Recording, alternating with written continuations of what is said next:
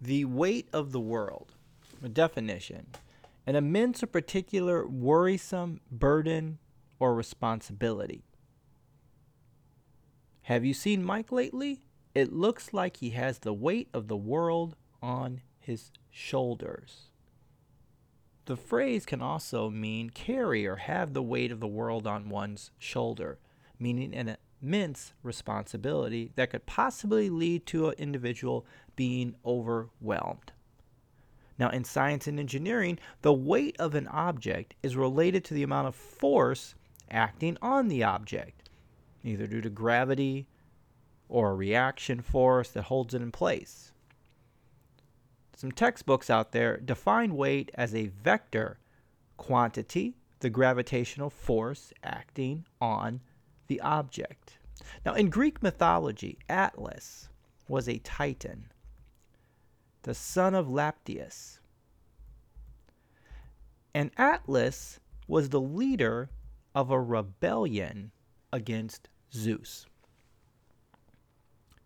But Atlas came out on the wrong side of the rebellion, and he was punished. And Atlas' punishment was to hold up the sky for eternity. Me against the world. Welcome to the Steven Thompson Experience. This is Steven Thompson, and this is my experience. I'm a man in Los Angeles, California. I'm a man of faith. I'm a husband. I'm a father, and I'm simply being curious. This month, I'm looking at the music of Tupac Shakur, and I'm looking to see the best that is in us and how we put that forth every single day of our lives. Me Against the World. Me Against the World is the third studio album released by Tupac. It was released on March 14th, 1995. And in fact, Tupac was in prison when this album came out. And in fact, it debuted at number one on the US Billboard 200. It also was one of his best reviewed albums. And many people call it one of the greatest hip hop albums ever released. In fact, in 1996, Me Against the World won the best rap album at the 1996 Soul Train Music Award. World, ugh, Soul Train Music Awards. Me Against the World is a title track uh, off of the album. And some of the lyrics that I looked at was this. With all this extra stress, and the question I wonder is after death, after my last breath, when will I finally get to rest? Through this suppression, they punish the people that's asking questions, and those that possess steal from the ones without possessions. The message I stress to make it stop, study your lessons. Don't settle for less. Even the genius asks questions. Be grateful for blessings. Don't ever change, keep your essence. The power is the people and the politics we address. Always do your best. Don't let the pressure make you panic. And when you get stranded and things don't go the way you planned it, dreaming of riches in a position of making a difference. Politicians and hypocrites, they don't want to listen. If I'm insane, it's the fame made a brother change. It was nothing like the game, it was me against the world. Rebecca Lee Crumpler. She was a medical pioneer, and Rebecca was born in 1831. And some say maybe it was 1833 and Rebecca Lee Crumpler went to medical school at a time when women of color were often denied access to even the most basic levels of education. And she was drawn to the medical profession by watching her aunt, who raised her, care for neighbors and others in need. And by the 1850s, Crumpler had followed her aunt's lead, becoming a nurse in Massachusetts. She went on to enroll at the New England Female Medical College in Boston. And the significance of this is that she had to live in the South, not live in the South. She had to live in the North to be able to even get an education. If she would have lived in the South, she would have never even been allowed to go to school. She would have been enslaved, and reading would have been illegal for her. Teaching her to read would have been punishable by death. But she lived in the North and she was able to go to college. 1864, she got her degree. She got her medical degree in 1864. And she started out practicing in Boston. And then she moved south to Richmond, Virginia after the Civil War. And what she did is she provided much needed care for freed slaves. Because at the time they didn't have doctors who were helping them after the Civil War, and all these slaves had been freed, and they needed medical attention, and they didn't have enough doctors to serve them. So Rebecca Lee Crumpler went to the South and began to take care of individuals in Virginia who had been freed. She came back to Boston later on in her career, and she wrote a book called A Book of Medical Discourses. And it was a two volume work on healthcare based on her experiences as a doctor. Now, here is a situation where we have what it looks like the, the weight of the world on someone's shoulders, uh, doors being closed, opportunities not being provided, but she found a way. She found a way even when there didn't seem to be many open doors. She was still able to find one or two doors. And when a person is able to find a door, like a Rebecca Lee Crumpler, she was able to use her talents, her skills, and abilities to be able to earn a medical degree. And even after le- earning the medical degree, she was able to go to Richmond, Virginia, and find people to help. So, when people are provided with opportunities, they're able to use their skills and their talents and their abilities to maximize those opportunities. And maximizing those opportunities allowed for many people to get help and cared for. Now, sometimes we can take weight off of people, sometimes we can add weight to people. If we have talented people and we know that they have talent, strength, skills, and ability, let's do our best to take weight away from them so that they can apply their talent, skills, and ability to pursuing what they want to do. So take a look at this for Rebecca Lee Crumpler. Becoming a doctor is a challenge. Going to medical school is a challenge. So she should be allowed simply to have done that. Now, being able to have to defend yourself and your race and your gender and your nationality and your status in life, that shouldn't be a part of medical school.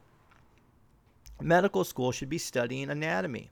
It shouldn't be defending who you are as a person. And when you have to defend who you are as a person, the weight of the world is now on you. And we can take the weight off of people. But when the weight is on you, and you are battling and you are fighting and you can't find the advocates that you need and the world seems to be against you, what can you do? Because there weren't a lot of advocates for Rebecca Lee Crumpler at her time. Women were not meant to be doctors. So she had to go against the world in order to even get into medical school. So when we're setting out and we're looking at our leadership and we're looking at the people that we lead and we're looking at our own abilities and talents, what do we do with this? When we can feel that the world is against us and we're not being treated fairly and we're not given the opportunity that we want to pursue the change we want to make. Well, one thing that we can do is practicing gratitude. Dr. Emma Seppala from Stanford University She's an associate director of the Center for Compassion and Altruism Research and Education at Stanford University. She did a TED Talk on the science of social connection, compassion, and happiness. And she talks about a couple of things. One, she talks about our negativity bias. And the negativity bias is that research says that sometimes our perspective and what we think about on a daily basis tends to lead and lean negative first.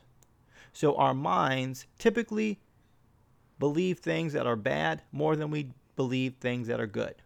And we likely pay attention to and remember negative situations, criticism, losses. Those are easy to remember. Positive events or praises or gains are difficult to remember.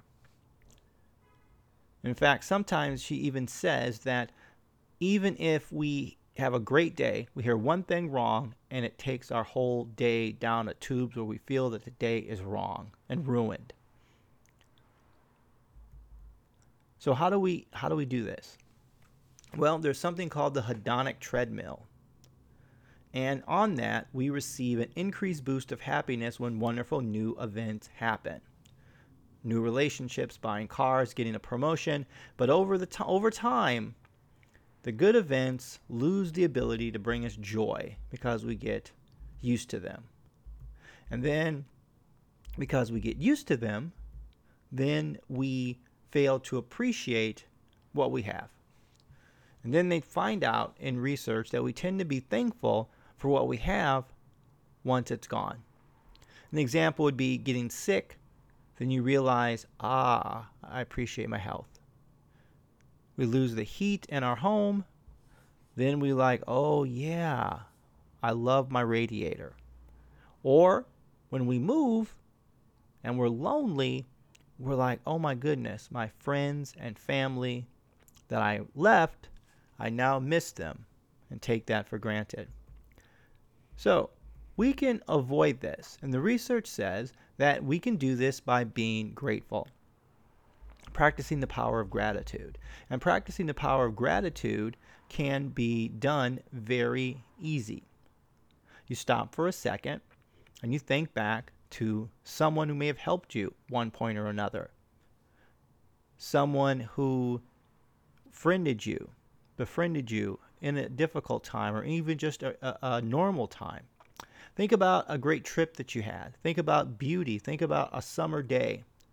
And then when you begin to feel grateful, this negativity bias, according to research, loses its strength. And then something happens. Rather than thinking about all the things that are going wrong, we remember the blessings that are around us. And then gratitude becomes to help us. And some psychologists have said that gratitude increases social, social connection, decreases depression, and increases optimism and positive emotions, boosts your creativity, helps your relationships, it improves your health and well being for people who suffer from physical ailments. So, to do this on a daily basis, when you're feeling negative, just close your eyes and count your blessings. And those will give you, that will give you a reality check. Few things to do when you, you leave today. Make a gratitude list and count your blessings on a daily basis. One or two things at the end of your night before you go to bed that you're thankful for. Expressing your gratitude to people around you. Just say somebody and you see them, it's great to see you today. Thank you for your relationship with me. Thank you for being a friend.